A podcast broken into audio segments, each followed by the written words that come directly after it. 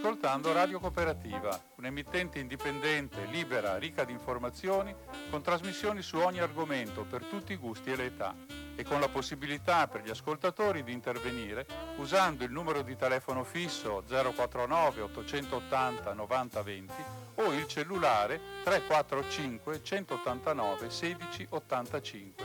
Nessuna interruzione pubblicitaria, mai, perché non dipendiamo da alcuno sponsor commerciale Radio Cooperativa si regge sul volontariato di conduttori e amministratori e soprattutto sulla generosità dei molti ascoltatori e soci che la sostengono finanziariamente. Per farlo basta collegarsi con il sito www.radiocooperativa.org che contiene tutto quello che può essere utile per contattarci e aiutarci. Oppure si può usare il bollettino postale numero 120 82 301 intestato a Informazione Cultura, via Antonio da Tempo 2, 35 131 Padova. La frequenza principale è 92,7 MHz in modulazione di frequenza. Ti aspettiamo per dirti grazie di cuore e buon ascolto.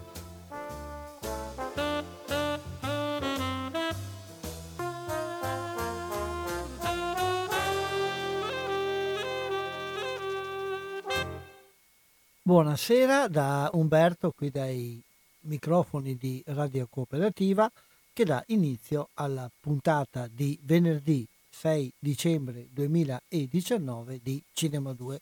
Sarà anche l'ultima puntata di quest'anno 2019, quindi già in anticipo come Cinema 2, ma avremo occasione di sentirci ancora qui dai, da Radio Cooperativa, ma come Cinema 2 Ciao, auguro a tutti un felice buon anno e un ancora più felice anno nuovo.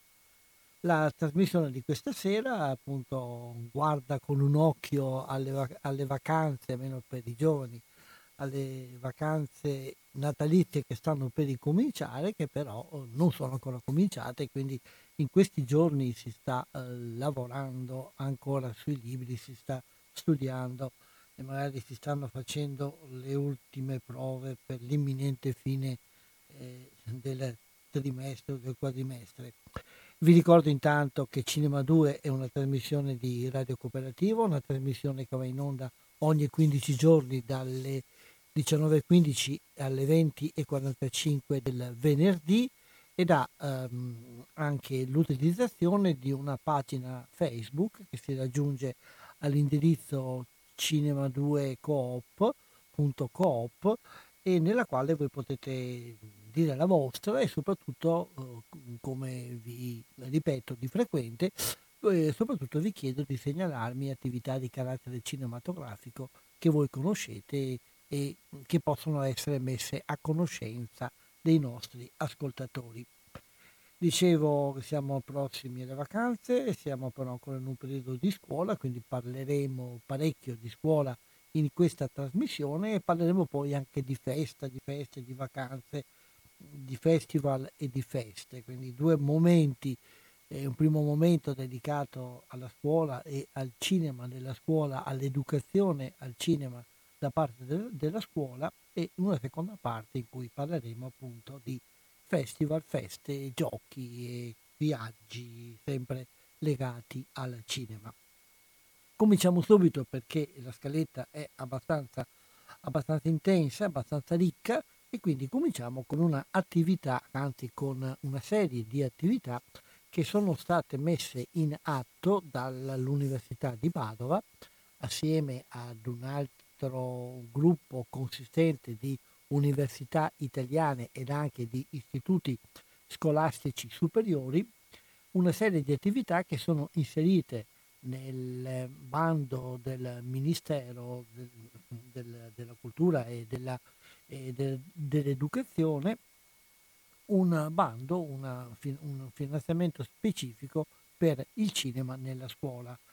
Eh, la, il titolo che viene dato a questa attività è raccontare e fare il cinema e ce ne parlano due docenti dell'Università di Padova che si sono occupati di due parti diverse di questo progetto, che è un progetto molto consistente ed articolato, come sentirete adesso, e cominciamo con quello che ci dice eh, la professoressa Giulia Lavarone dell'Università di Padova, che ha curato una parte del, di questo progetto, quella che è dedicata, come sentiremo, agli istituti eh, superiori non artistici.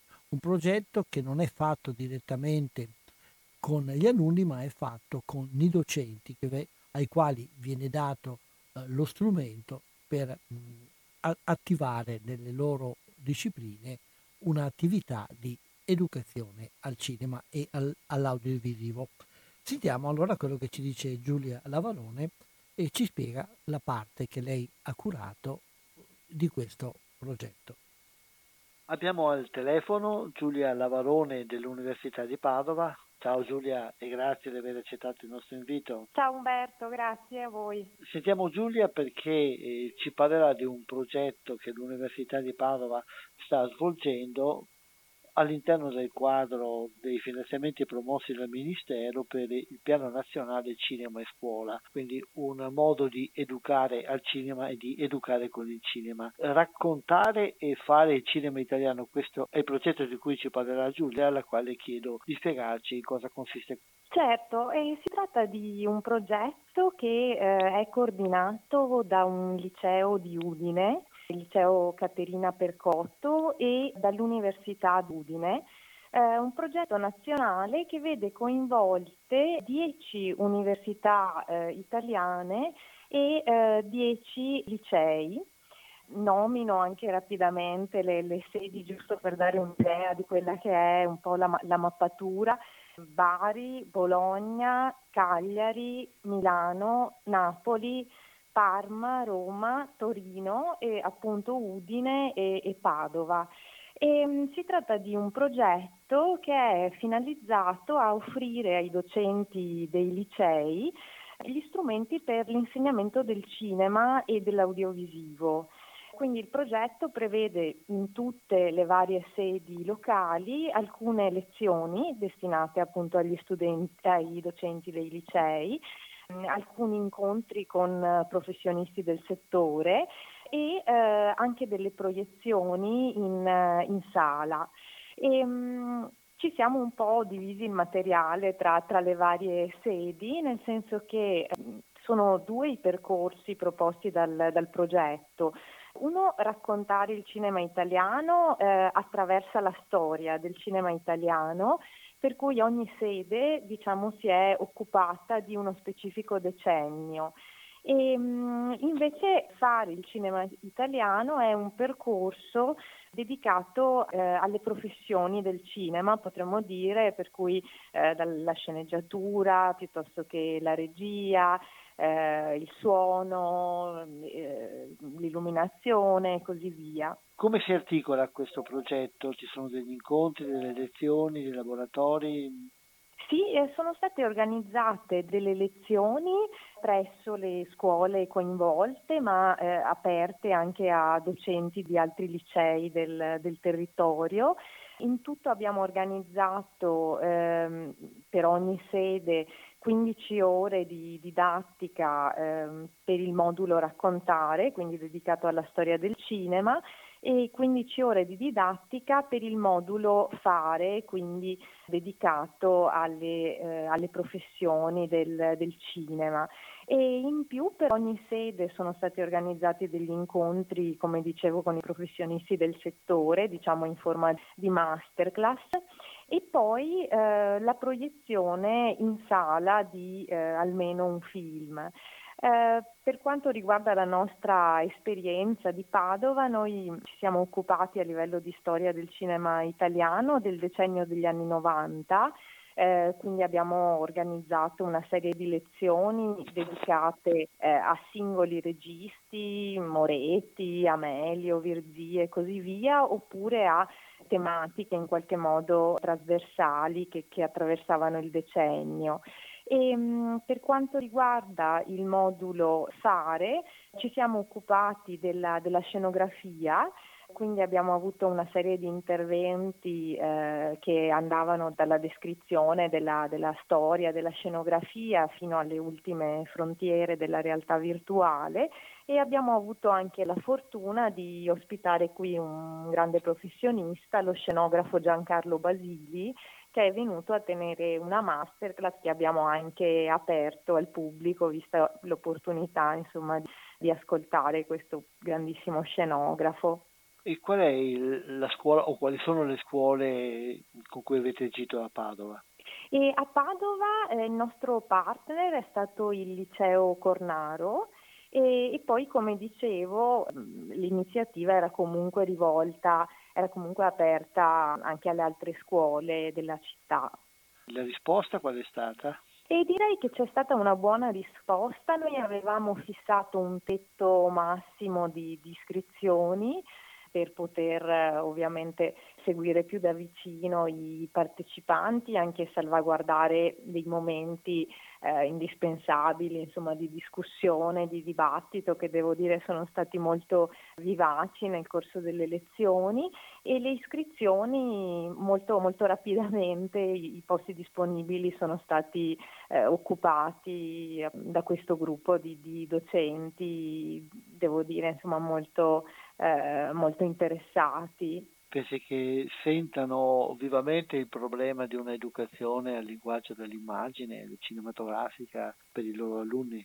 Direi, direi, di sì, devo dire, eh, il nostro progetto era rivolto intenzionalmente ai licei escludendo però i licei artistici eh, in quanto, come sappiamo, il liceo artistico prevede anche la presenza di eh, un indirizzo audiovisivo e multimediale, per cui un percorso un po' più specifico rispetto diciamo, all'integrazione del, eh, dell'audiovisivo nei, nei percorsi didattici degli altri istituti. Eh, infatti so che altri progetti a livello nazionale si sono rivolti invece espressamente ai licei artistici. Eh, ecco, nel nostro caso sicuramente non è semplice eh, capire come integrare all'interno del curriculo scolastico la dimensione appunto del, eh, dell'educazione all'audiovisivo. Al contempo se ne sente sempre maggiormente, mi sembra, l'esigenza, vedo che negli anni i corsi di, di formazione eh, organizzati a livello locale per i docenti, anche eh, prima di questo piano nazionale Cinema per la scuola, hanno sempre una buona risposta, quindi credo sia un, un'esigenza molto, molto sentita anche dai docenti stessi, al di là magari di passioni personali che animano alcuni di loro appunto verso il cinema, eh, qualche volta anche verso la, la televisione che inizia ad avere insomma, una maggiore considerazione anche sul piano, sul piano critico, penso alle, alle, serie televisive ovviamente contemporanee. A che punto è l'evoluzione di questo progetto? Quali sono i passi futuri?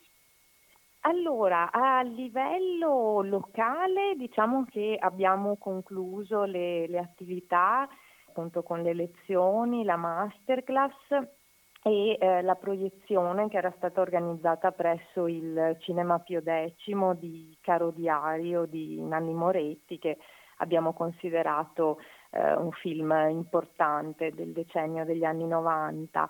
Eh, adesso il nostro lavoro è concentrato su quello che sarà um, uno degli output eh, dal mio punto di vista più importanti del progetto, nel senso che sarà rivolto non solo ai partecipanti ma a chiunque possa essere interessato, eh, e cioè la realizzazione di un manuale che sarà edito da Pearson, ehm, dedicato proprio alla storia del, del cinema italiano. Eh, noi come sede padovana ci siamo occupati sempre degli anni 90, il decennio che c'era stato eh, proposto, eh, però ci sarà un capitolo evidentemente dedicato a ogni decennio e ehm, predisposto dalla sede a cui il decennio era stato assegnato. Eh, il volume uscirà nei, nei prossimi mesi e si propone come uno strumento per eh, chiunque voglia introdurre i propri studenti al, ehm, alla storia del, del, cinema italiano. Tra l'altro ogni decennio verrà analizzato secondo una diversa eh, prospettiva, secondo un diverso approccio, proprio per dare un'idea anche delle possibili metodologie che si possono adottare nello, eh, nello studio del, del cinema e dei film. E quindi questo rimane a mio avviso insomma, uno dei, eh, dei frutti de, del progetto che, che, spero possano essere utili anche a, a, docenti evidentemente che non hanno avuto la possibilità di partecipare a, a queste attività laboratoriali svolte nelle, nelle diverse sedi. E a Padova quale dipartimento si occupa di questa organizzazione? E a Padova il Dipartimento dei Beni Culturali, la, la, coordinatrice di questo progetto per quanto riguarda la sede padovana è la collega Rosa Maria Salvatore e mh, mm, il progetto ha visto coinvolti alcuni docenti o dottori di ricerca del, del nostro dipartimento e in alcuni casi anche dei colleghi provenienti da, da altre sedi eh, oppure dei professionisti del, del, settore, oltre ho ricordato la presenza eh, di Basili, ma abbiamo avuto per esempio anche delle lezioni tenute da un esperto di realtà virtuale, Antonio Giacomin, che eh, lavora a Trieste, che si è reso disponibile eh, per questi appuntamenti.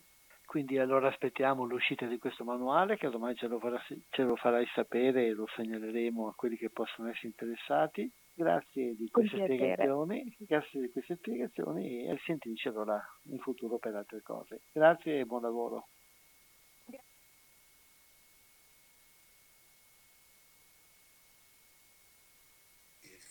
Non mi piace vedere solo le case dall'esterno, ogni tanto mi piace vedere anche come sono fatte dentro e allora suono un citofono e faccio finta di fare un sopralluogo e dico che sto preparando un film il padrone di casa mi chiede di che parla questo film e io non so che dire. Cos'è questo film? È la storia di un pasticcere troschista, un pasticcere troschista nell'Italia degli anni 50, è un film musicale, un musical. Però mica male il musical sul pasticcere troschista nell'Italia conformista degli anni 50. Come avete capito era questo il trailer di eh, Caro Diario, uno dei film di cui ci ha parlato eh, Giulia Lavarone, utilizzato all'interno di questo progetto dedicato alla formazione di insegnanti che devono poi curare un'educazione all'immagine audiovisiva e al cinema nelle scuole, istituti superiori. Il progetto di cui parleremo adesso è una cosa analoga che è dedicato però agli insegnanti dei licei artistici. Questa divisione, come sentiremo, dipende dal fatto che da un po' di tempo nei licei artistici c'è già un insegnamento, una didattica di formazione all'audiovisivo e al cinema e quindi il progetto ha dovuto essere modulato tenendo conto di questa particolare realtà. Di questa parte del progetto ci parla il professor Manlio Piva, sempre dell'Università di Padova.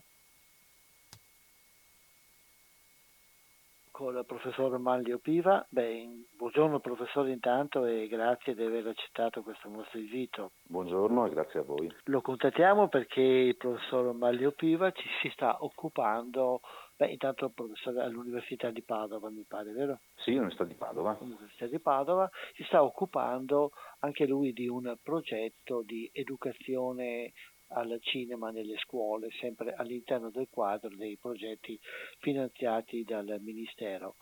Ci vuole spiegare per favore di cosa si tratta?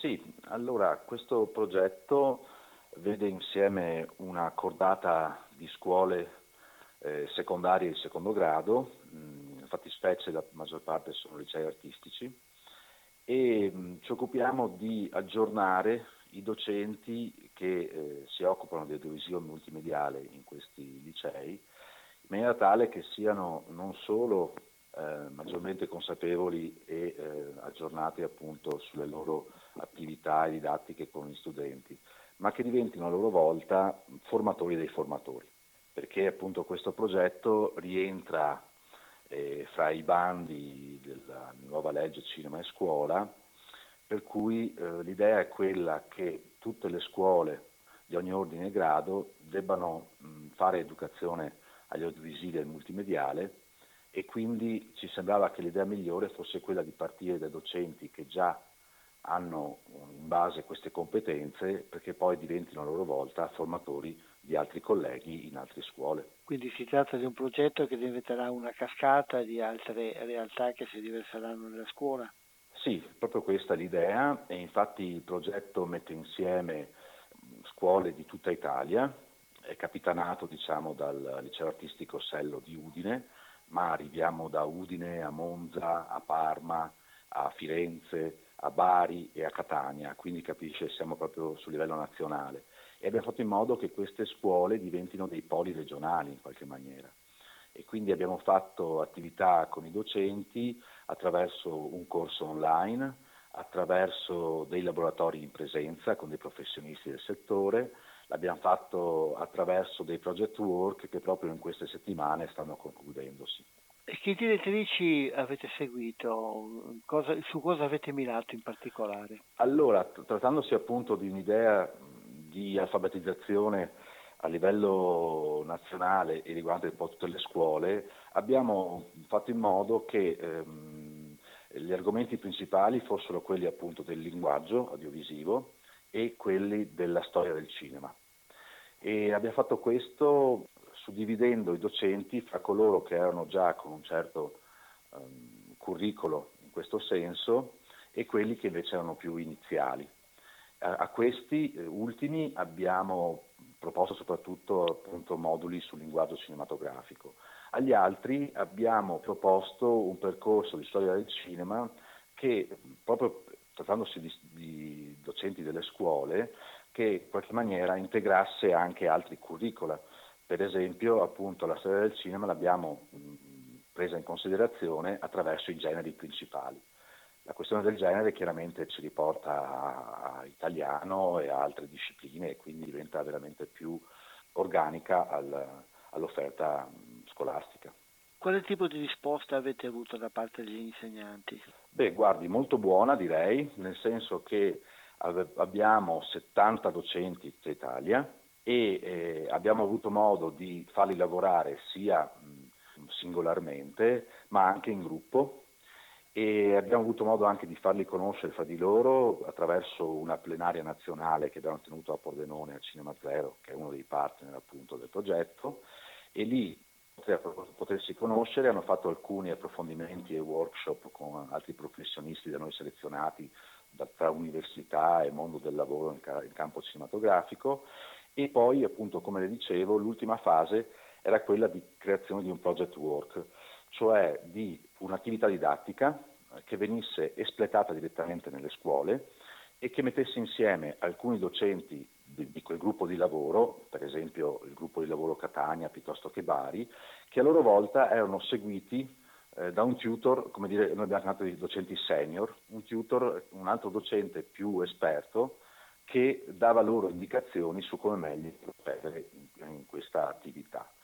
Adesso, alla fine del, del progetto stesso, abbiamo avuto modo di mettere insieme tutte queste esperienze che diventeranno eh, una repository online di offerte didattiche che quindi possono essere scalate da tanti altri docenti e quindi diventa un modo per mettere insieme le best practices e poterle condividere in tutta Italia. E noi lo diamo per scontato perché siamo in una trasmissione che parla di cinema, ma perché è importante educare i giovani all'audiovisivo e dare quindi agli insegnanti strumenti adeguati? Beh, mi rifarei a una vecchia lettera inviata da Michiché all'epoca al, al ministro dell'istruzione, nella quale siamo negli anni 90 evidenziava come fossimo mai in un mondo eh, in cui la gente sapeva leggere e scrivere ma non sapeva leggere le, le immagini che sono di fatto eh, l'alfabeto prevalente in questa civiltà del tutto visuale. Quindi non è detto che siccome sono cose che uno eh, vede e sembra capire direttamente, che in realtà queste cose siano così evidenti.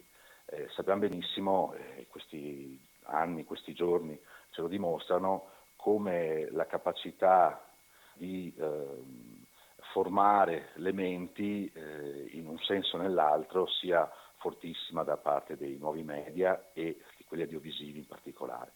Quindi è assolutamente necessario che tutti si abbia una alfabetizzazione in queste cose e direi non tanto non solo gli studenti ma anche gli insegnanti che spesso eh, insomma, sono come tutti noi dei consumatori di immagini a volte non consapevoli immagini che magari non passano attraverso il cinema ma passano attraverso mille altre forme dalla televisione, lo smartphone che abbiamo certo. sotto mano tutti i giorni.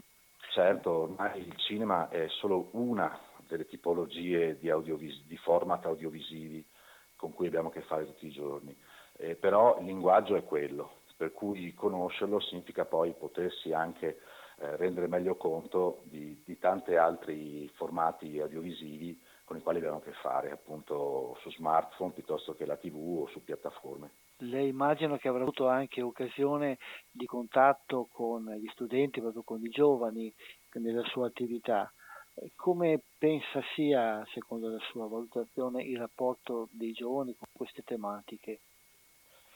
Diciamo che il primo approccio è quello di curiosità. Eh, sostanzialmente tendono a credere di essere assolutamente consapevoli di queste cose, in realtà e, e comunque sono curiosi di un po' capire come funziona il mondo degli audiovisivi. In realtà nel momento in cui poi li si pone di fronte a qualsiasi format e lo si analizza con loro, si rendono conto di quanti livelli di informazione eh, non avessero compreso, eppure questi livelli di informazione eh, si infiltrano, sono quelli più poi che, che, lavorano di più all'interno del nostro cervello, del nostro modo di vedere e di considerare la realtà che ci circonda. Nella scuola italiana è meritevole secondo me questa spinta da parte del governo di avviare un'educazione, ma la scuola italiana è pronta a recepire queste attività? luci e ombre, come, come, sempre in questi casi, nel senso che queste attività negli anni sono state sempre condotte per la buona volontà di singoli docenti, di singoli istituti e, e solo con uh, il 2010 è entrato proprio nel curricolo scolastico, nella fattispecie nei licei artistici con un indirizzo multimedia audiovisivo. E, e quindi ci sono scuole che da anni lavorano in questa direzione e altre che invece non lo fanno. Di sicuro è questo, per quanto negli anni siano aumentate le scuole che si occupano di queste discipline, di questi linguaggi, è vero che eh, mancava, e quindi speriamo che d'ora in poi ci sia maggior sensibilità in questo senso, mancava una formazione vera e propria degli insegnanti. Per cui sappiamo quanto possa essere deleterio un insegnante che con tutta buona volontà però mh, non riesce magari a, a portare un'analisi e una critica a questi, a questi media consapevole. E quindi il lavoro da fare è ancora lungo? È lungo, diciamo. è lungo ce n'è lavoro da fare, sì. Ed è direi anche impellente perché, come dicevamo prima, queste sono cose con cui abbiamo a che fare tutti i giorni. Quotidianamente, sì. Ecco, se qualche insegnante o qualcuno interessato vuole un po' accedere a quelle realtà in rete di cui lei accennava prima, ha qualche indirizzo da dare? Allora, il Ministero sta creando una piattaforma online che al momento è solo informativa, però a quanto pare con l'anno prossimo ci dovrebbe essere questa attivazione, anche perché il Ministero sta appunto approntando, eh, lo so perché appunto faccio parte di questa commissione, sta approntando una lista di 300 nomi di docenti italiani che a loro volta diventeranno appunto formatori di altri formatori in tutte le scuole eh, italiane. Si parla appunto di migliaia di ore da, da, da, portare avanti nelle scuole. Per cui al momento non avrei indirizzi eh, specifici da dare. quello che posso dire è che gli interessati possono eventualmente anche contattare direttamente me e, e, e avrò piacere di dare eventualmente informazioni. Se può darcelo il suo riferimento? Ah sì, allora è mm, nome.cognome, quindi manlio.piva, chiocciola unipd.it. Grazie anche di questo, grazie Prego. di questa chiacchierata, buon lavoro, eventualmente ci sentiamo in futuro per altri sviluppi di queste cose. Grazie a voi. Grazie e buona giornata. Arrivederci, buona giornata.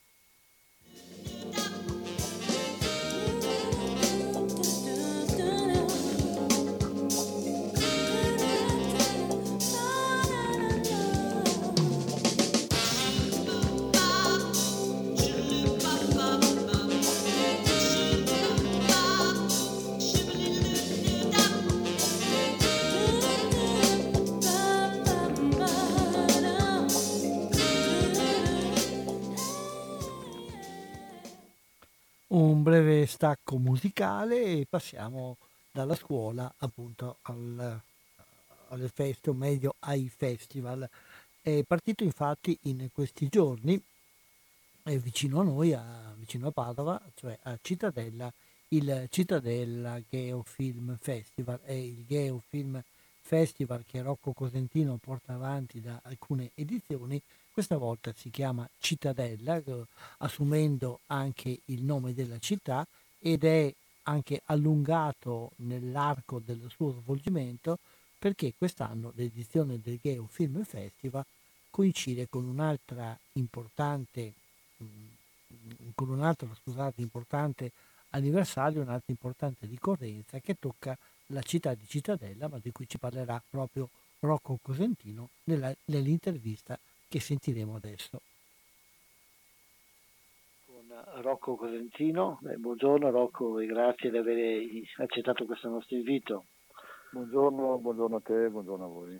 Ecco, lo contattiamo perché in questi giorni è partito da Cittadella il Geo Film Festival edizione 2019. A che edizione siamo arrivati intanto? Allora, questa è la terza edizione perché il nostro festival è un po' particolare, nel senso che eh, viaggia a, sempre a cavallo di due anni, infatti 19-20, quindi comincia nell'anno in corso e terminerà nel 2020. Quest'anno posso dire che in ogni caso è una, l'abbiamo appunto chiamata terza edizione speciale 800 anni perché eh, l'anno prossimo, quindi nel 2020, le mura cittadine compiranno 800 anni. Quindi ci sono una, un carosello di eventi molto, molto lunghi, allora si è pensato di collegare o comunque di essere inseriti e lo hanno fatto con piacere in comune a Cittadella, il municipio, e siamo entrati in, questo, in questa logica dei festeggiamenti. Infatti il festival è cominciato il 21 di novembre, che era un giovedì, quindi 21 novembre 2019, e terminerà in un sabato, perché abbiamo sempre lasciato la serata diciamo, conclusiva, la serata di gala di sabato, che è il 21 novembre 2020. Quindi abbiamo cercato di fare questo incastro. Un anno esatto. Sì, un anno, sì 12 mesi esatti. E, tecnicamente è rimasto simile perché sempre comunque sono state 12 12 incontri e quindi quest'anno li abbiamo però sviluppati uno al mese, quindi non una settimana come facciamo precedentemente, ma eh, uno al mese. E come mai intanto questa articolazione annuale, diciamo, che dura un anno? Sì, appunto, dicevo, l'abbiamo sviluppata così perché in comune, quando ci sono sono stati fatti questi incontri con le varie associazioni che organizzano diversi eventi, il timore della, dell'amministrazione comunale è che eh, questi festeggiamenti si producessero poi magari un mese o due e quindi rimanevano scoperti dieci mesi perché hanno proposto un po' a tutti, a parte che poi anche il comune stesso organizzerà eventi o cose di questo genere, e allora abbiamo cercato di fare in modo che eh, tutto l'anno di festeggiamenti fosse in qualche modo coperto anche da un cinema, il termine alternativo ormai è desueto, ma eh, coperto da un cinema magari di diverso genere, no? che non eh, quello standard delle distribuzioni medio piuttosto che alte no? che, che, si svolge al Cinecentro. Abbiamo cercato di dare un senso anche a questa, questa situazione legata agli 800 anni, si svolge dentro le mura, proprio fisicamente dentro le mura, avendo utilizzato una sala di proiezione che viene usata, una sorta di sala polivalente, che è all'interno di Torre di Malta. Torre di Malta è, una, è un torrione, peraltro noto anche alla storia, perché ci sembrava interessante ecco, fare diventare appunto ancora più, visto che è una terza edizione speciale 800 anni, ancora più un cinema dentro alle mura, quindi queste mura antiche che ospitano un po' il moderno no, o l'attuale e quindi c'è questo scambio tra dentro e fuori le mura, sai che le, le città murate hanno sempre un po' la caratteristica di essere strane, un sono un po' come le isole. Non so se tu sai, ma gli abitanti delle isole italiane, io parlo di queste, eh, sono sempre abbastanza, eh, il termine stesso dice, isolati, cioè tendono a costruire una realtà fine a se stessa. No? Le città murate hanno questa condizione, infatti si usava dire un tempo abito dentro le mura o fuori le mura. No? Tutto ciò che era fuori le mura era un po' estraneo o straniero. Quindi in questo caso un festival che è a tutti gli effetti internazionali, riconosciuto peraltro dalle piattaforme che noi utilizziamo per le iscrizioni, eh, ci hanno riconosciuto questa valenza di inter- internazionalità. E non a caso 72 paesi sono stati coinvolti quest'anno 5.830, adesso la memoria, film pervenuti, un po' meno rispetto alla precedente edizione che ci aveva lasciati un po' sbandati, sono arrivati più di 6.000 e no, sono una quantità esagerata. Io ho messo dei paletti maggiori per le selezioni, ma comunque sia, i temi del festival sono potenti e quindi il mondo ha risposto in maniera veramente molto forte. I temi sono l'ambiente, il territorio, le energie rinnovabili, eh, i quattro elementi, cioè le problematiche che in questo momento viviamo. Il mondo ha risposto in maniera incredibile, lo dicevo a dei colleghi registi, eh, non scherzano, non scherzano perché all'estero c'è una, una, consapevolezza di queste problematiche che è potentissima. Da noi mh, mm, leggermente meno, anche se sono arrivati film italiani molto belli. Che tipo di film eh, selezionate? A che tipo di, di autori vi rivolgete in generale? Ma sai, ehm, tecnicamente viene fatta una selezione proprio visiva, cioè vengono visti i film e in base a una, una scelta tecnica, ovviamente abbiamo guardato con più attenzione ai film eh, tecnicamente ineccepibili che hanno che hanno dire, anche attori all'interno non tanto importanti ma che eh, corrispondono a questa definizione, cioè essere attore è un lavoro, anche se qualche film è magari meno, meno tecnico, meno forte da questo punto di vista, ma ha una valenza pregnante dal punto di vista del messaggio. Quindi mh, sono stati scelti 280 film che saranno poi sono, sono divulgati, no? che saranno divulgati come è successo il 21 di novembre e il 28 novembre. Eh, l'unico mese anomalo, cioè di due proiezioni, appunto è stato, perché ormai siamo a dicembre, è stato novembre.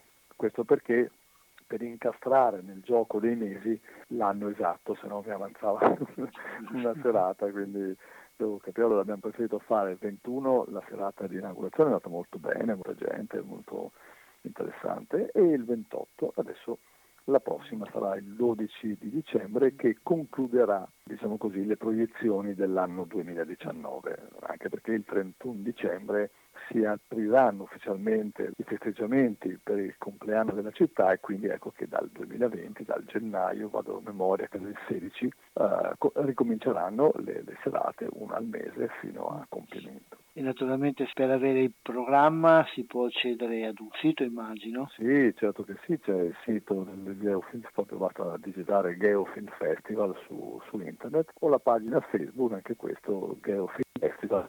Peraltro interessante, abbiamo, quest'anno abbiamo inserito, grazie al coinvolgimento di un, di un locale, di un bar molto, molto antico, molto bello, che sono, si chiama il Carraresi Bistro. Al suo interno abbiamo questo, eh, abbiamo chiamato il Bistro del Festival. Eh, sono 30 minuti, sì e no, dalle 18 alle 18.30, 18.45, dove invitiamo i vari autori. Considera che noi abbiamo avuto in tre serate, con la prossima che faremo il 12 dicembre, abbiamo avuto ospiti, sono venuti dalle, da fuori, da, da, Milano, da Roma, da, da, diversi posti dell'Italia e diciamo così i registi ospiti, alcuni dei registi ospiti, la prima serata ne avevamo due o tre, la seconda quattro, il 12 ci hanno confermato l'intero cast di un film, peraltro anche molto, molto bello, molto particolare, eh, arriveranno dalla Sicilia, da Milano e quant'altro, quindi siamo, ci piace molto questa cosa,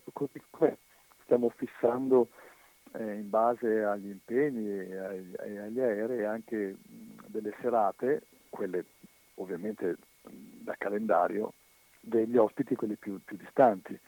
Arriveranno da tutte le parti del mondo, quindi sarà molto intrigante poter, poterlo comunicare, quindi lo, lo inseriremo eh, sul, sul, profilo Facebook e in questo bistro del festival appunto intervistiamo ma pochi minuti, eh, un, paio di, un, paio di, minuti, e viene pubblicato. Molto bello perché è molto fresco, molto, una cosa molto easy, cioè molto, tutto dal vivo. Il montaggio viene fatto per comodità, proprio per spezzare magari, i, come tu sai, eh, le parti meno, non meno interessanti, magari sai qualche, qualche errore, qualche cosa, ma questi due minuti vengono poi riproposti in sala. Web, quindi, sì, sì, o anche, e anche in sala. Beh, questi vengono riproposti su Facebook ma anche poi in sala. Sì, sì. Carino. Qualche curiosità sul paese più lontano, più strano? Ah, beh, tutte, diciamo tutte parti del mondo, il, mi ricordo mai questo eh, Kurmenistan, cosa, cioè paesi proprio sperduti in Oriente fino alle isole Hawaii piuttosto che la Nuova Zelanda, piuttosto che l'Australia, il Madagascar, ci sono paesi per il mondo appunto stiamo cercando di concretizzare questo arrivo dal, dalle isole Hawaii, di questo, addirittura vogliono venire tutto il gruppo che ha fatto tutta la produzione insieme a questi danzatori di Ula eh, che hanno fatto un film meraviglioso perché noi abbiamo anche fatto una cernita eh, di film che non sono che non potrebbero essere in concorso perché hanno delle caratteristiche che non, che, che non rientrano nel regolamento. Sono più lunghi di 30 minuti piuttosto che hanno altre cose ma sono di grandissima qualità e hanno un messaggio incredibile e noi le, inseriamo nella sezione fuori concorso che tu sai esiste anche nei festival più importanti. Uno di certo. questi è appunto questa eh, Infinite Water, quindi questa acqua eh, infinita che però giocano sul togliere la in e quindi diventa l'acqua infinita e vogliono venire in Italia quindi stiamo cercando di capire di farli uscire per riuscire ad averli qui sarebbe un, una cosa incredibile perché sono quasi 20 persone, questi personaggi pazzeschi, vogliono appunto unire questo loro territorio no? incredibilmente bello come le isole Hawaii a questo nostro che è radicalmente proprio quasi fosse l'altro capo del mondo, anzi dell'universo, perché la nostra cultura non ha, non ha paragoni no? nel resto del mondo, proprio è opposta. Quindi sarebbe fantastico, così come arriveranno dalla Colombia, probabilmente dall'Argentina, stanno facendo alcune cose perché? Perché molti film sono anche sudamericani dove, come tu sai, ci sono problematiche enormi dal punto di vista territoriale, no, ambientale e quant'altro. Ecco. Quindi questo è quanto. Ecco, il titolo del festival Geo si riferisce proprio allora, in realtà si chiama Cittadella Geo Film Festival, abbiamo voluto omaggiare la città che certo. ci ospita, quindi si riferisce appunto alle tematiche di carattere ambientale? Assolutamente sì, GEO, GEO è, vabbè, a parte l'acronimo sul termine terra, no? che viene, viene usata come madre terra, ma anche è un, è un ufficio mondiale, eh, l'acronimo, che eh, monitora proprio tutto il territorio terrestre no? e quindi chiaramente abbiamo cercato di fare. Ma è, come ti dicevo, è piaciuto molto, siamo in contatto diretto con tutti i registi e ti dico, ci sono assolutamente delle, delle, delle grandi mh, idee su questo festival, proprio lì, il fatto che proprio si cerchi di partecipare a tutti i costi, mh, questi, questo ci fa molto piacere perché nonostante sai, la stampa come sempre un po' snobba queste situazioni perché non, non abbiamo eh, diciamo, il personaggio di, di, Spicco, noi avevamo provato quest'anno nuovamente con qualche sponsor perché l'idea di avere un, eh, un testimonial ogni sera, no? però sai la cultura no? che non fa gossip eh, fa fatica a decollare no? e poi vabbè, ci sono le condizioni solite di quello no? che la cultura poi vive il cinema vive in questo ultimo periodo, quindi sai o hai il personaggio di spicco che fa questo ma poi tutto riscontra in una questione come posso dire, estetico gossipara che eh, fa, fa l'uso per un verso, ma il nostro obiettivo è un po' più profondo e questo legame, questo contatto fra attori e, registi è stato molto bello, per esempio eh, l'ultimo giovedì, cioè il 28, che nel, al bistro del festival si fossero incontrati tre registi diversi che hanno avuto questo questa chiacchiera non si conoscevano, quindi sai, è comunque il mondo, il mondo è grande, no? quindi questo è, è, bello, è importante, è godibile, quindi riusciamo ad avere questa, questa soddisfazione anche perché poi in realtà vota il pubblico con una piattaforma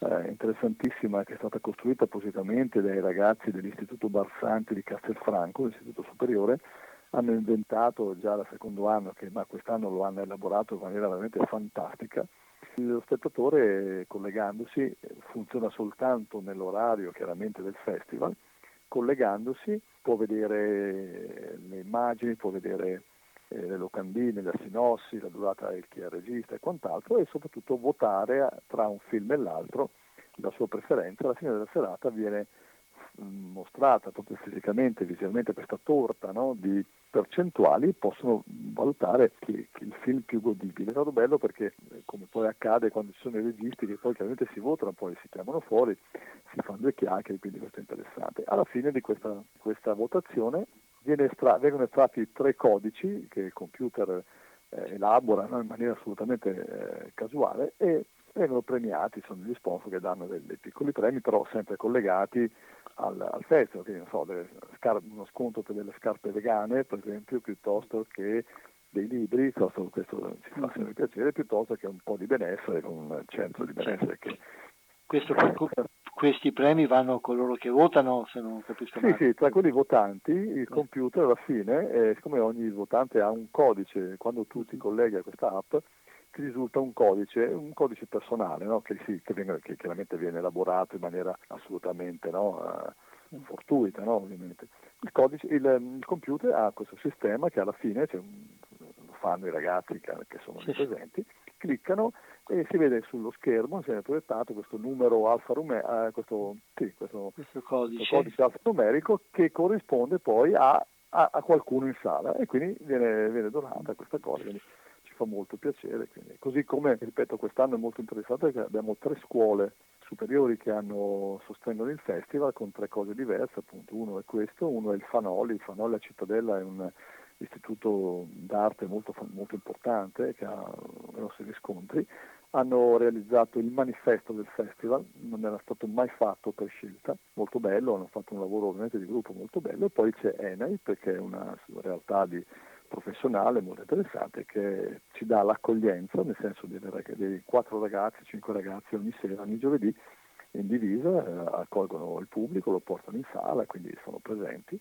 e uh, una tantum ci allietano con una sorta di buffet molto semplice alla fine, così tanto per bere qualcosa insieme. Quindi, questi ragazzi che appunto vedono un po' questa, questo, questo, mondo strano del cinema anche come possibile attività. Il Fanoli, per esempio, ha degli, degli allievi che, hanno, che, lavorano in giro per il mondo, sono entrati anche nel mondo del cinema in maniera interessante. Quindi ecco, questo è, questa è anche la forza di questo festival, che fatica un po' no, a recuperare gli sponsor perché pochi vedono questo tipo di attività come investimento, sbagliando clamorosamente, perché per esempio l'idea di invitare, questa era l'idea iniziale, tutti i registi che sono iscritti o chi, meglio magari più semplice, quelli che sono stati selezionati, invitarli gratuitamente qui, eh, si rischiava in maniera ovviamente retorica di avere il mondo qui in città, capito? Quindi eh, molto spesso si è un po' miopi no? in, queste, in, queste, situazioni. La logica, la logica delle mura eh, in questo caso. Che ti dicevo prima, ma guarda che sembra una sciocchezza, così, ma pensa lo stiamo facendo lo stesso, noi abbiamo l'hotel, i due hotel che fanno da, da, sì, da sponsor, nel senso che hanno realizzato delle convenzioni molto interessanti che hanno dato i frutti perché, ripeto, questo, so, hanno avuto ospiti paganti eh, poi peraltro, eh, quindi sono venuti a spese loro, come vedi il festival attira no, fortemente, ancora più se davi no, delle promozioni, anche perché poi eh, io come presidente dell'associazione Officina delle Idee che eh, realizza questo festival, a breve stiamo, non so se posso dirlo, ma certo. il 15 di, di, di, dicembre noi faremo la prima giornata dei cast di, per, per dei provini per un, un film eh, italo-bengalese del Bangladesh eh, che verrà girato eh, sia a Cittadella che a Villa Verla sulla vita di padre Marino Rigon e fa conto che questo regista, Manta Sadek, che arriverà insieme al produttore esecutivo bengalese, nel caso italiano sono io il produttore esecutivo per l'Italia, ha vinto una, un premio vinto una, per il suo film al Geo Film Festival. Ci siamo conosciuti così, nel tempo il caso ha voluto che si incastrassero un sacco di cose, io nel frattempo ho conosciuto la famiglia di padre Marino Regon, personaggio storico pazzesco, non conosciuto, lui è ormai diventata una, una divinità in Bangladesh perché lui ha fatto più di 50 anni, insomma un numero esagerato di anni in Bangladesh, quando il Bangladesh, come tu sai ovviamente, ha vissuto una situazione politica civile interna pazzesca nel 75, eh guerra civile, quindi esatto, e lui ha, ha, sostenuto le persone, quindi un missionario diciamo così uh, di guerra, nel senso un guerriero no, del, della missione, e ricordiamoci che padre Marino Regon ha tradotto interamente Tagore, Tagore è il più grande poeta eh, bengalese, ha tradotto Pinocchio in bengalese, eh, lui parlava correntemente più di qualche dialetto, ha costruito scuole, case, ha insegnato alle donne bengalesi a tessere, cioè è, ed è adorato da tutte le etnie, da tutte le eh, fedi religiose. Quindi e allora, io... eh, allora, su questo magari torneremo un'altra volta quando le cose saranno un po' più co- concrete o starete girando appena finito il film. No, per, dirti, per dirti come il festival può aggregare no, eh, realtà di ogni tipo, di ogni genere. Questo certo. E allora ricordiamo la possibilità di eh, andare al sito, vuoi ricordare ancora una volta il nome del sito per Sì, beh, è molto semplice, Geo Film Festival, basta, siamo in primi nella lista, quindi basta solo mm-hmm. guardare quello, o se no sulla pagina Facebook, anche qui Geo Film Festival terza edizione il nome è rimasto così perché è stato costruito prima no, di aggiungere Cittadella. E sono, c'è il calendario di, di, dei giovedì perché è un giovedì al mese, in particolare il prossimo il 12 di eh, dicembre, poi l'altro ancora per il 2020 sarà il 16 gennaio, ma ripeto basta guardare il sito. L'ingresso è libero, non c'è costo, quindi chiunque vuole può partecipare come graditissimo ospite. Anche questo è molto importante, grazie Rocco di questa chiacchierata e a risentirci allora per questo progetto di Padre di Gondi e di altre cose in futuro. Grazie, quando, quando volete. Grazie, buona giornata. Grazie, buona giornata e buon lavoro.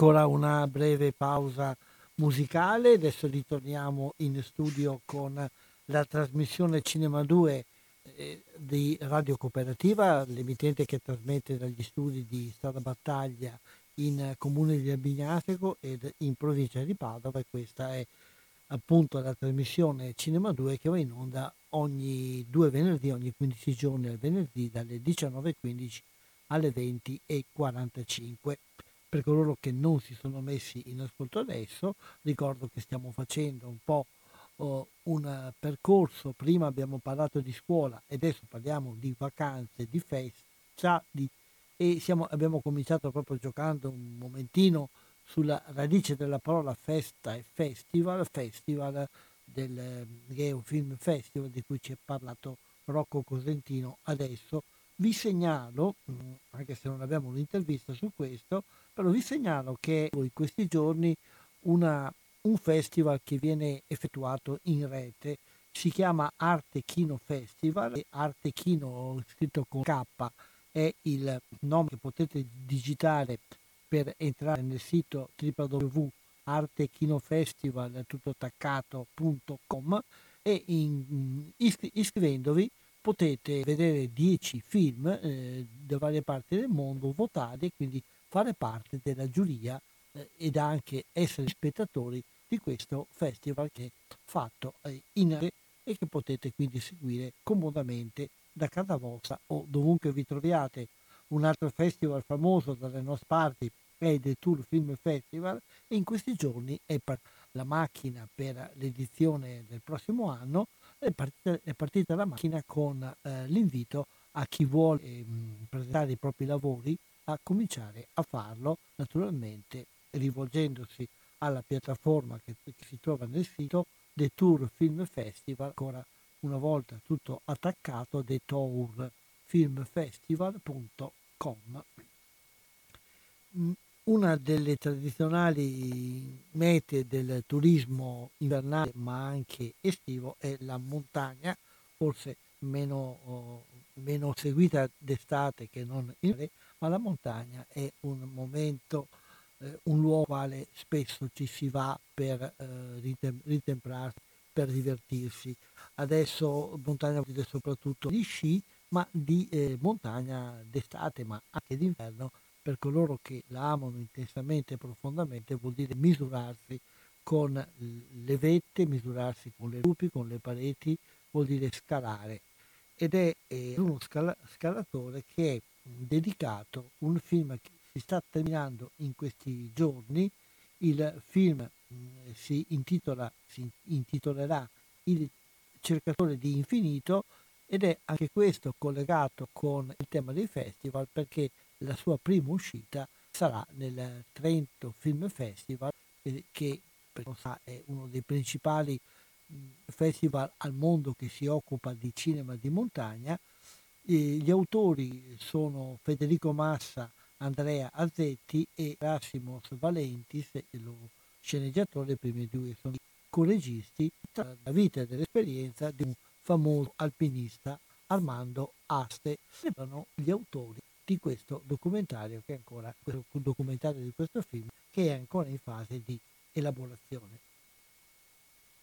Abbiamo al telefono Federico Massa con i suoi collaboratori perché sta terminando un nuovo lavoro dedicato alla gente di montagna. Intanto grazie a Federico e a tutti coloro che sono in dialogo con lui, grazie per aver accettato questo nostro invito e buona giornata a tutti. E cominciamo con, con te, allora Federico, se puoi dirci di cosa tratta, qual è un po' questo nuovo lavoro che stai preparando.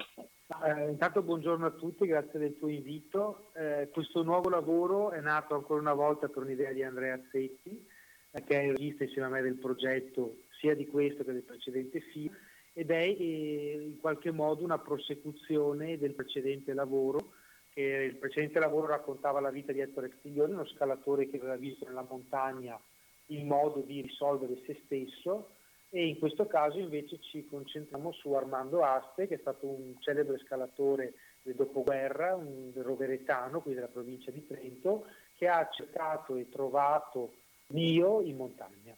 Come è nata questa idea? Allora, eh, io sono Andrea Zetti, l'altro regista. Grazie. Idea... Ciao che te Andrea, infatti stavo per dire a Federico che mi passasse le persone a seconda della vostra volontà di rispondere. Eh, allora, noi eh, Armando Aste lo avevamo contattato come accennava prima Federico già per il eh, documentario che avevamo fatto su Ettore Castiglioni lo avevamo sentito perché eh, volevamo sentire la sua opinione, il perché gli alpinisti e, e le persone eh, vanno in montagna per trovare un po' se stessi. Ettore era un non credente, eh, però vedeva eh, la montagna come una, una cosa mistica per trovare se stesso, mentre Armando andava in montagna per eh, sentirsi un po' più vicino a Dio. Quindi lo avevamo sentito per eh, che ci spiegasse questo sentimento che provano per andare in montagna. Poi per vari motivi non siamo riusciti a sentirlo perché lui è stato male e quindi siamo passati a un altro alpinista. E due anni fa eh, purtroppo è venuto a mancare e quindi abbiamo deciso di rendergli omaggio, diciamo così, a, alla sua memoria. Perché è così importante la figura di questo scalatore? Allora, la figura di Armando Aste è molto significativa perché eh, in qualche modo rappresenta il piccolo uomo. Eh, lui è stato un, eh, ha sempre detto di non essere un alpinista professionista, per tutta la vita ha fatto l'operaio, quindi in qualche modo è il piccolo uomo, il piccolo italiano del, del dopoguerra che riesce eh, andando in montagna e ottenendo grandi risultati ad avere un riscatto sociale, ma al tempo stesso mantenendosi umile e arrampicando, testimoniando eh, la fede cristiana. Questa è un po' la sua particolarità e lo rende anche davvero originale e unico rispetto a tanti altri alpinisti. Ecco, immagino che chi ha parlato adesso è Gerasimos. Eh Esattamente, eh. sì, sono io Gerassimo, sono sceneggiatore. Quindi voi vi siete trovati di fronte a questa figura, io pongo la domanda poi decidete voi chi deve rispondere. Questa figura come avete deciso di interpretarla, di, di trattarla? Beh, allora su Armando Aste c'è un, veramente tanto materiale d'archivio, foto, scritti, lui era anche uno scrittore, e tantissime foto e naturalmente film. E, ehm, diciamo così che eh, ci siamo anche esposti in prima persona, piuttosto che fare un'opera esclusivamente celebrativa, siamo, siamo tornati nei luoghi della sua origine. Quindi eh, ci siamo in qualche modo noi tre nel film che incontriamo le varie personalità che un po' ce lo raccontano ed è un po' un entrare e uscire dal presente con tutte queste voci, soprattutto il fratello che ci ricorda l'origine da cui è partito Armando Aste.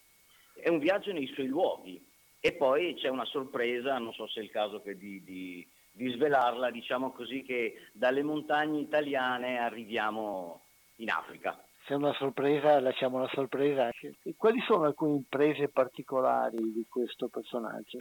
Beh, le imprese eh, sono state molte. È stato otto volte in Patagonia, ha aperto alcune vie però ha subito anche delle sconfitte e, e dalle sconfitte, eh, come ci raccontano i suoi compagni di cordata, eh, si cresce, quindi eh, a volte vale molto di più una sconfitta che una vittoria.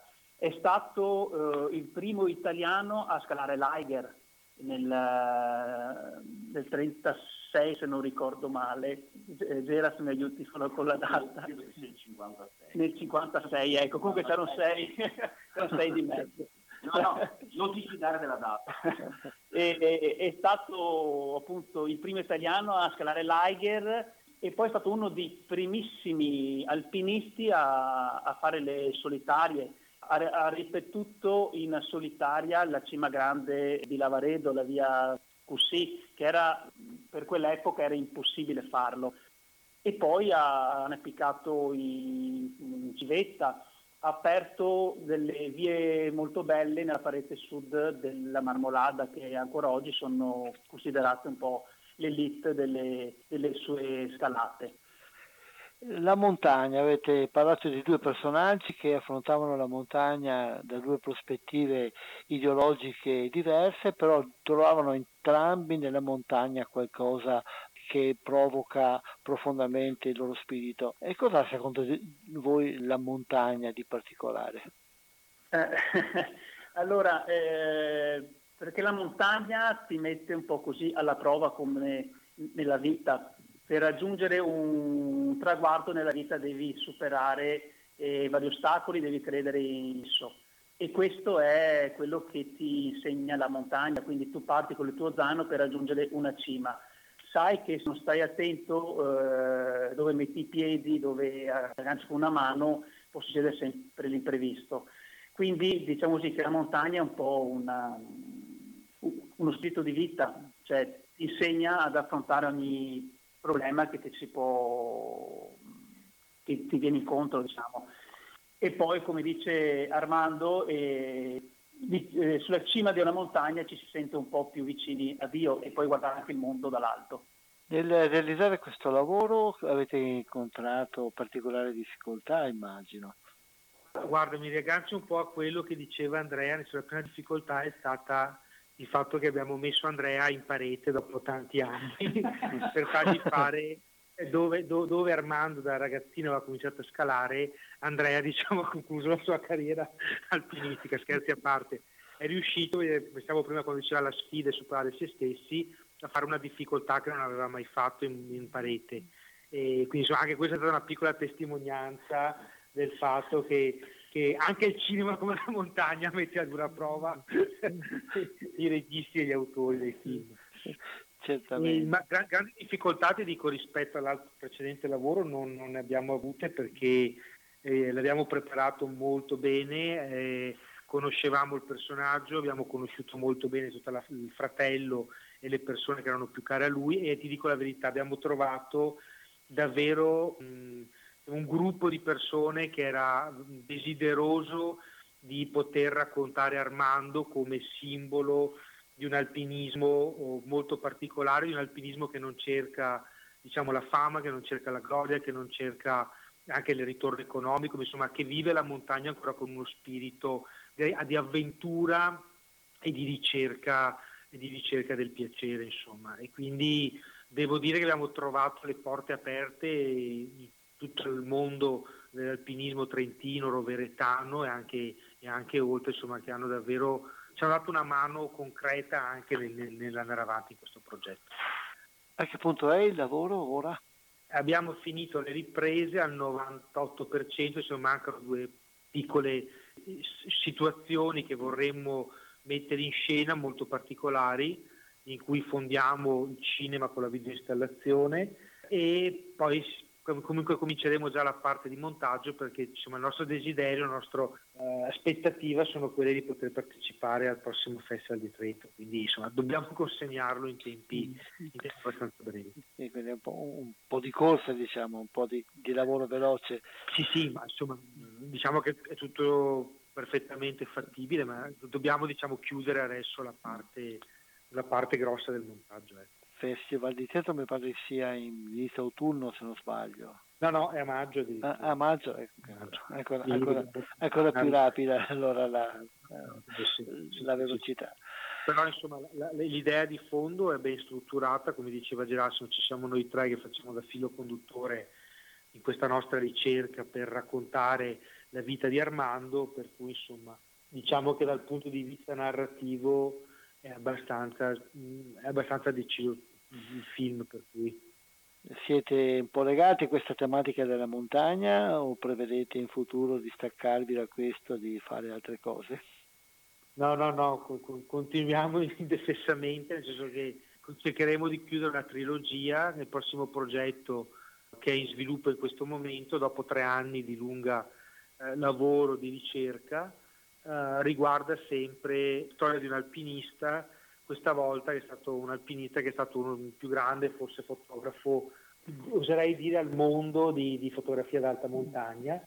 Per Scaramanzia non diciamo ancora il nome perché certo. stiamo proprio chiudendo in questi giorni l'accordo formale con la fondazione che ha tutto il suo archivio, ma insomma diciamo che ci sono de- delle certezze abbastanza concrete di, di, poter fare questo film. Sì, speriamo bene perché questo ricordare il rapporto fra l'uomo e la montagna, che mi pare sia un po' la direzione nella quale voi andate, eh, direi che è un richiamo che è sempre valido oggi, soprattutto in cui le tematiche ambientali, la tempesta vai, eccetera, ci ricordano come la montagna sia un mondo che va amato, scoperto e, e preservato anche. No, no, assolutamente. Infatti, non, non a caso il prossimo progetto, eh, le foto di questo di questo artista sono state utilizzate nel corso degli ultimi dieci anni proprio per verificare come i ghiacciai si siano sciolti ultimamente, perché essendo foto ormai di cent'anni fa, circa anche di più di cent'anni fa, ovviamente la natura a quell'epoca era ancora diciamo, in uno stadio non, non, paragonabile a quello del mondo d'oggi, perciò vengono proprio usate come termine di confronto per verificare la, situazione d'oggi dei ghiacciai. Quindi insomma il tema ambientale è uno di quei temi che toccheremo in maniera direi importante nel prossimo progetto non restate che augurarvi buon lavoro e bocca al lupo anche per la presenza al Festival di Trento e quando sarà pronto e sarà visibile anche nelle sale o in altre occasioni speriamo di risentirci per ricordare agli spettatori che possono accedere eh, alla conoscenza di questi personaggi. Grazie a tutti, allora buona giornata e a risentirci in futuro. Grazie, Grazie. ciao. Grazie. E ritorniamo in diretta a Radio Cooperativa. Umberto continua a, a, la trasmissione di Cinema 2. Abbiamo parlato di festa, di festival, di vacanze, di montagna. Avete sentito la sezione della montagna di cui eh, ci, parla, ci parlerà il film di Federico Massa e amici e collaboratori. È una sezione diversa da chi ci va solamente per farsi una sciata, ma veramente un misurarsi con la natura, ma anche e soprattutto con se stessi.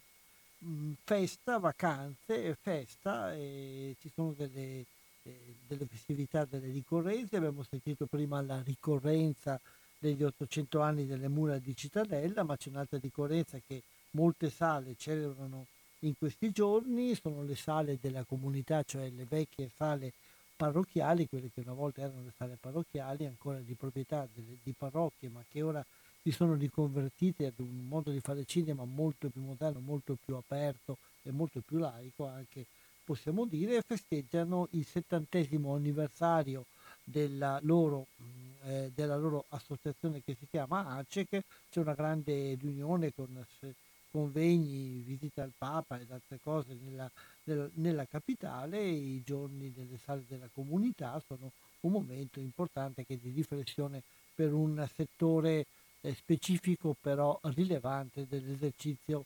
cinematografico.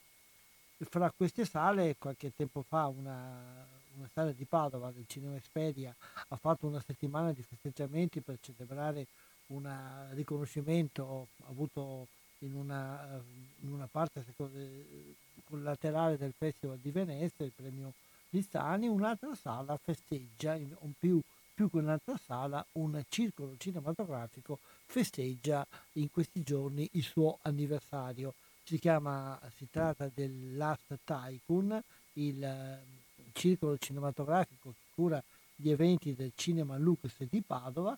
Abbiamo sentito il suo presidente e creatore Ezio Leoni che ci parla di questa simpatica ricorrenza.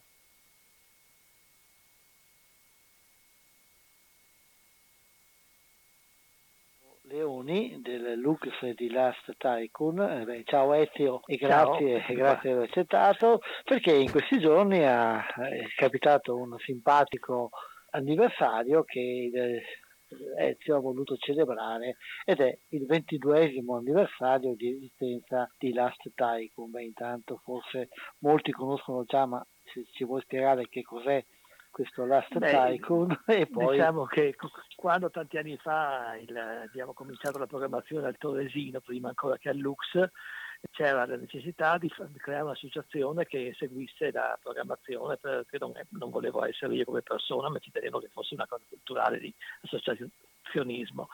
E quindi con i CGS che ero già legato da tanti anni abbiamo fondato questo circolo scegliendo un nome che, che, certe volte ci mandano a quel paese perché dell'asta comunque quando fare una fattura devi fare lo spelling ogni volta, però era un mito cinematografico per me perché c'era una scena famosa, scena del Michelin e così, insomma nel, nel 97 si è partiti con questo circolo, poi nel tempo il, dal Torresino siamo passati al Lux, ma il circolo è rimasto quello e mi sono reso conto ogni anno che passa che ha una sua, una sua storia, ha una sua età, perché 22 anni di un circolo padovano è una cosa, è uno, forse c'è il Cook che è più antico, ma a parte quello sicuramente è il circolo più antico, più longevo della, della, città. E quindi ogni anno, al 3 dicembre, che è l'atto di costituzione del circolo, della fondazione, dell'atto costitutivo, ogni anno facciamo una, una, ricorrenza, ogni anno mi invento qualcosa perché il pubblico non, non è che vengano tutti 10.000 soci, ma sappiamo che ne viene un po', gente viene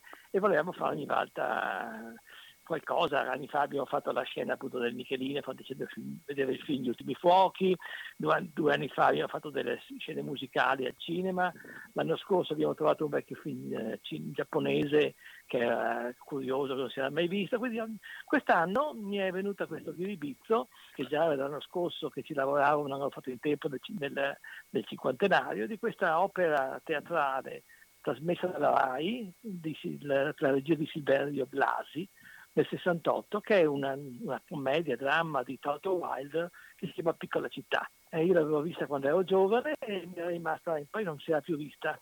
E allora mi sono dato da fare, ho telefonato alla RAI, alla RAI Tech di, di Roma, mi hanno risposto all'inizio che non si poteva, poi voluto, volevano un mucchio di soldi, glieli abbiamo dati perché la RAI è costosa, però alla fine ci hanno mandato questa copia. La cosa curiosa è questa, ci hanno mandato una copia in cui c'erano solo impressi per leggere i loghi RAI. Talmente io pensavo ci fosse il solito loghetto, sai, quello in A. Ecco, invece erano nove loghi messi in croce e si vedevano più loghi che, che, che il film. Cioè, allora gli ho telefonato e detto, eh, ma sanno per leggere, facevo così, che le mando una copia migliore.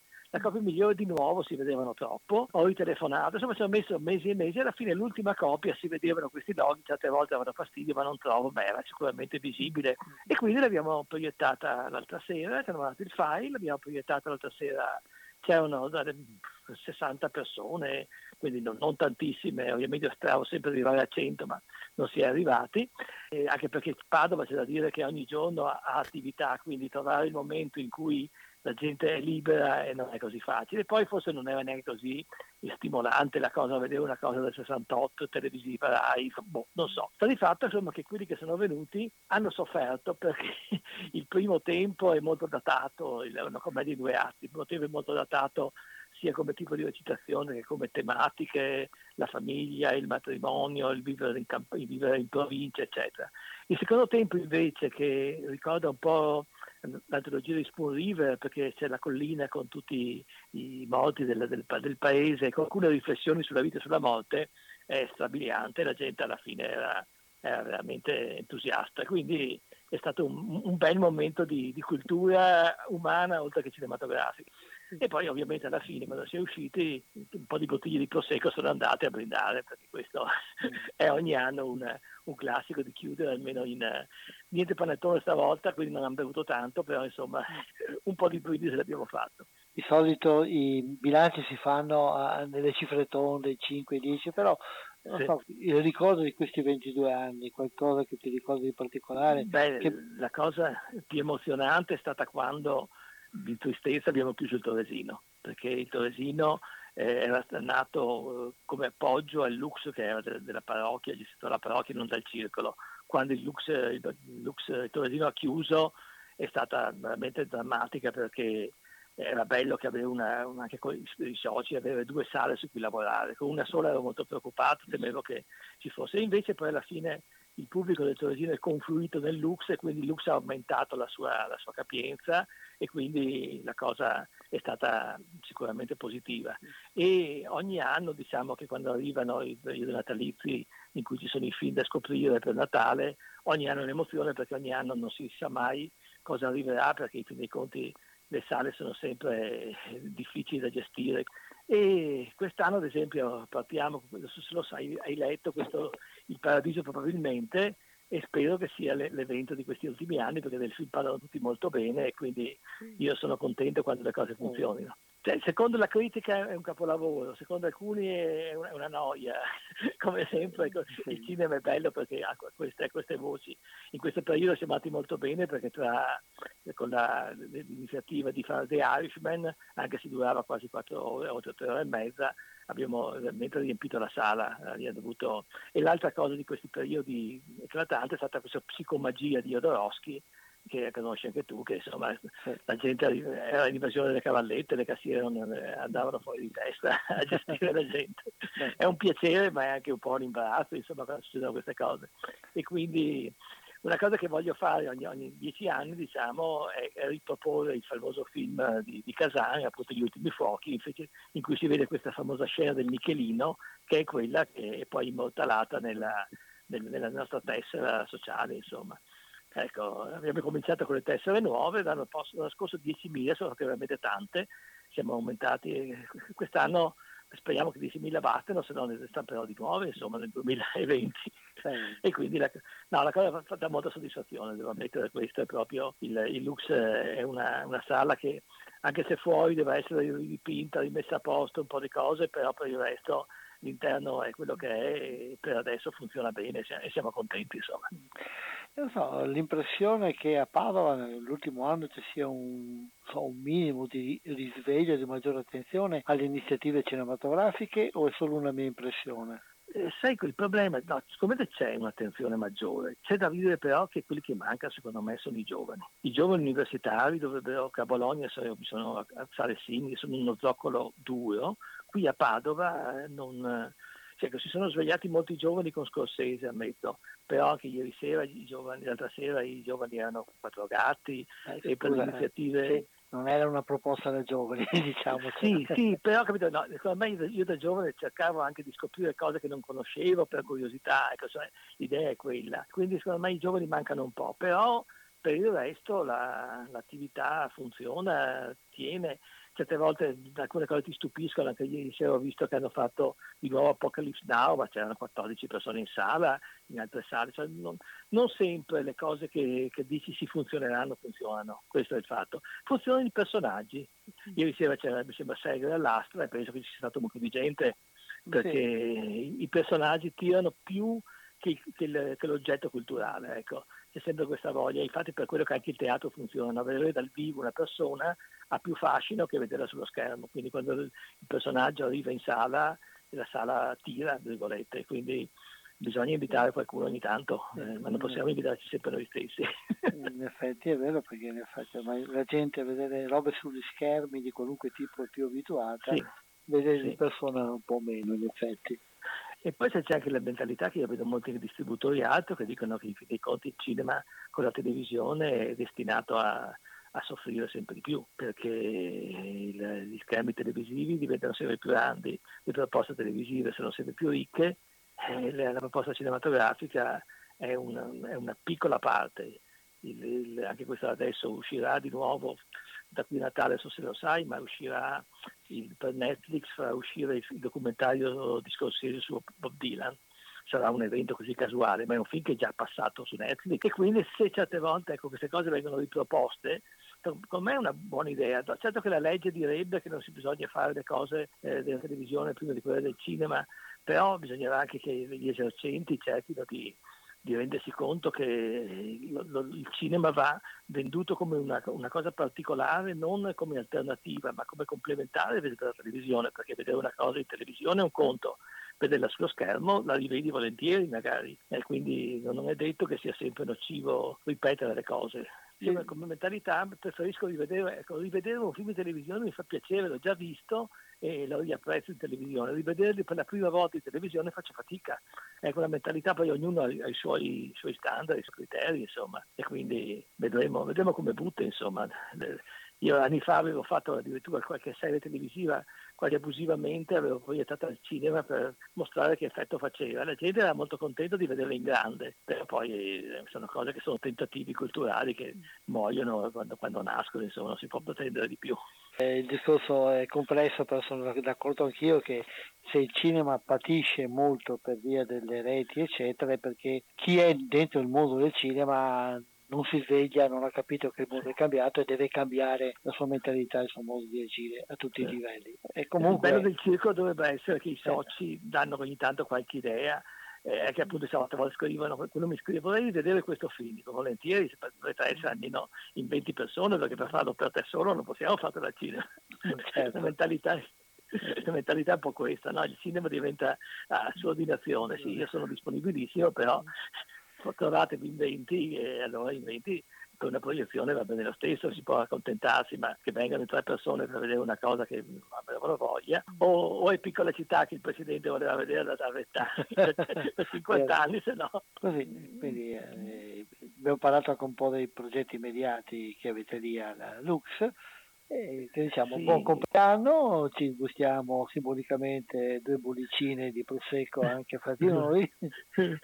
e, e, ti ringrazio per l'interessamento. E grazie D'accordo. per queste chiacchierate. Grazie, grazie e buon lavoro. Grazie, ciao, buona ciao. giornata, ciao. Ritorniamo in diretta a Radio Cooperativa in provincia di Padova, in comune di Albignasico, in Stalla Battaglia. E sono gli ultimi minuti di questa trasmissione di Cinema 2 e rimaniamo sempre un po' nel tema vacanze, mm, giochi, turismo e roba del genere per segnalare un paio di attività. Una è un progetto che viene presentato in questi giorni eh, a Cortina per mh, mm, sfruttare eh, anche dal punto di vista le possibilità che il, eh, Cortina ha anche dal punto di vista cinematografico ed è un progetto che è fatto in collaborazione con l'Università di Padova, con vari enti e associazioni di, di, Cortina.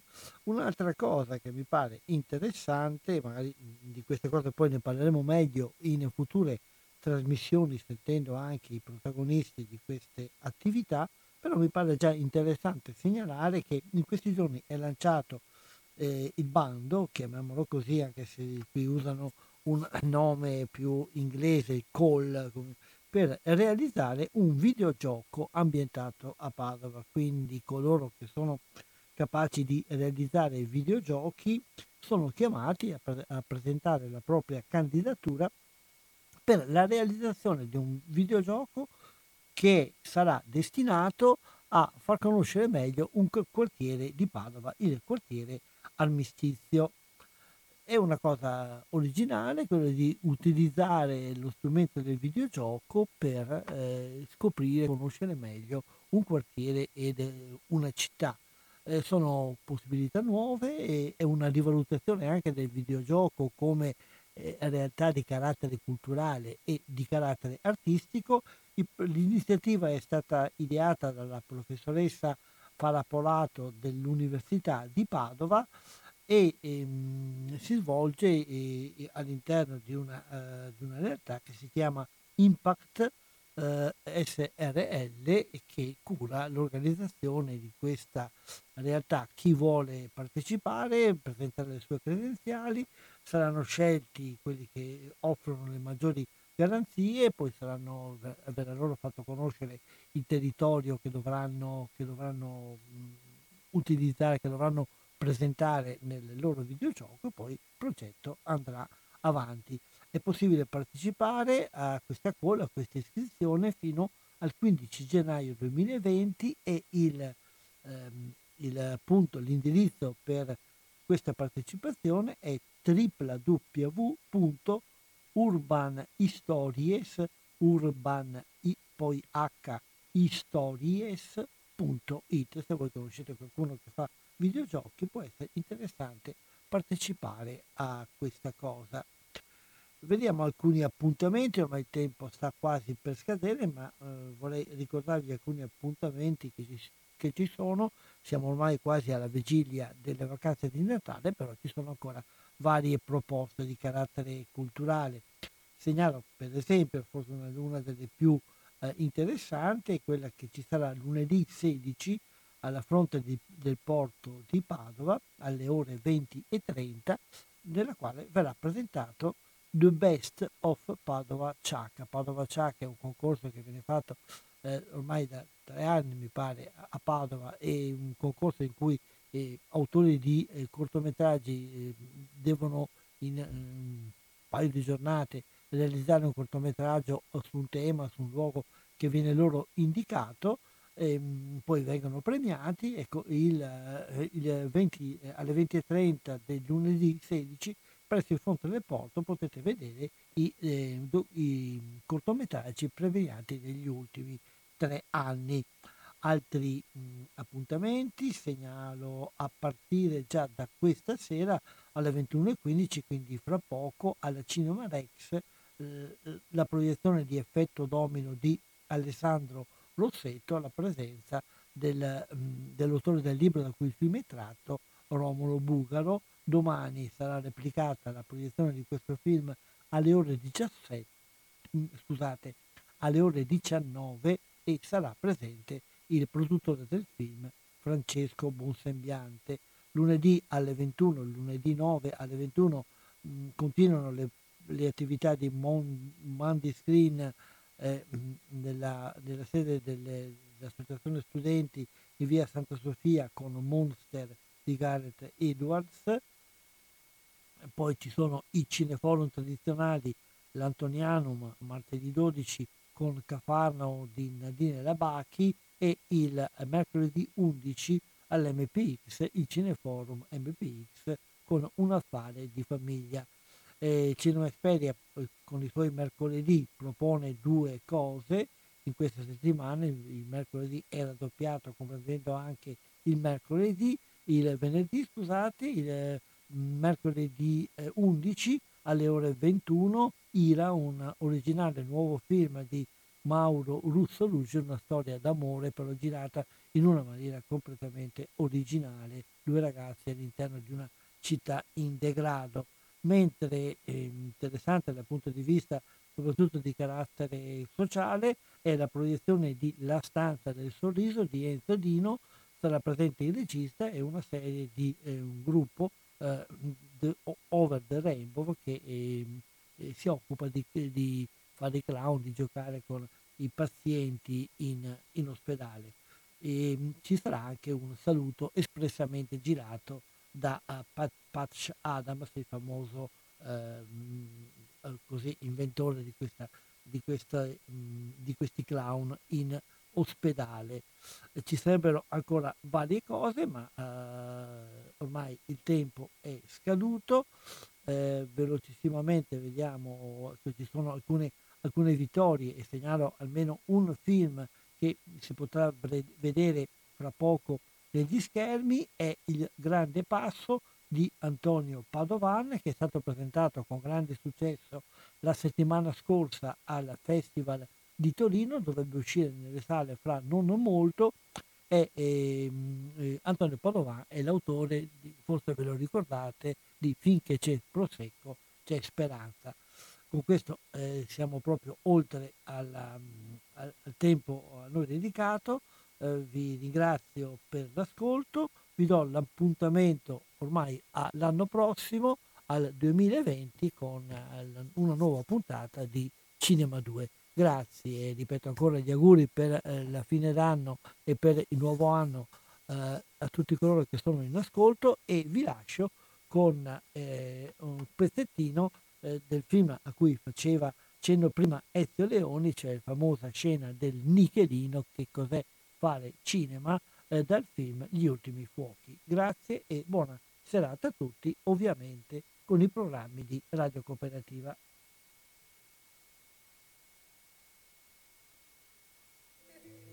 Coraggio, in acqua, dai! Lassù in città.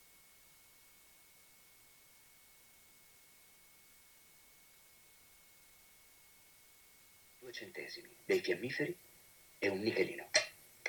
Lascia il nichelino sul tavolo, rimette i due centesimi dentro la borsa, poi prende i guanti. Sono neri. Li mette nella stufa. Accende un fiammifero. A un tratto il telefono suona. Alza il ricevitore. Ascolta. Dice, non ho mai avuto un paio di guanti neri in vita mia. Riattacca. Si inginocchia vicino alla stufa, accende un altro fiammifero. Improvvisamente lei si accorge che c'è un altro uomo nella stanza. Un uomo che sta osservando ogni mossa che fa la donna.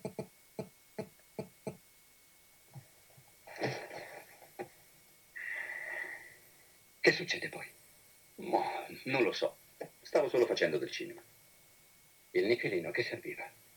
Jane, tu lo sai a che serviva? Serviva per fare del cinema. Ma cosa mi paga a fare? Queste strane storie non le capisco. E invece sì. Se no non mi avrebbe chiesto del nichelino.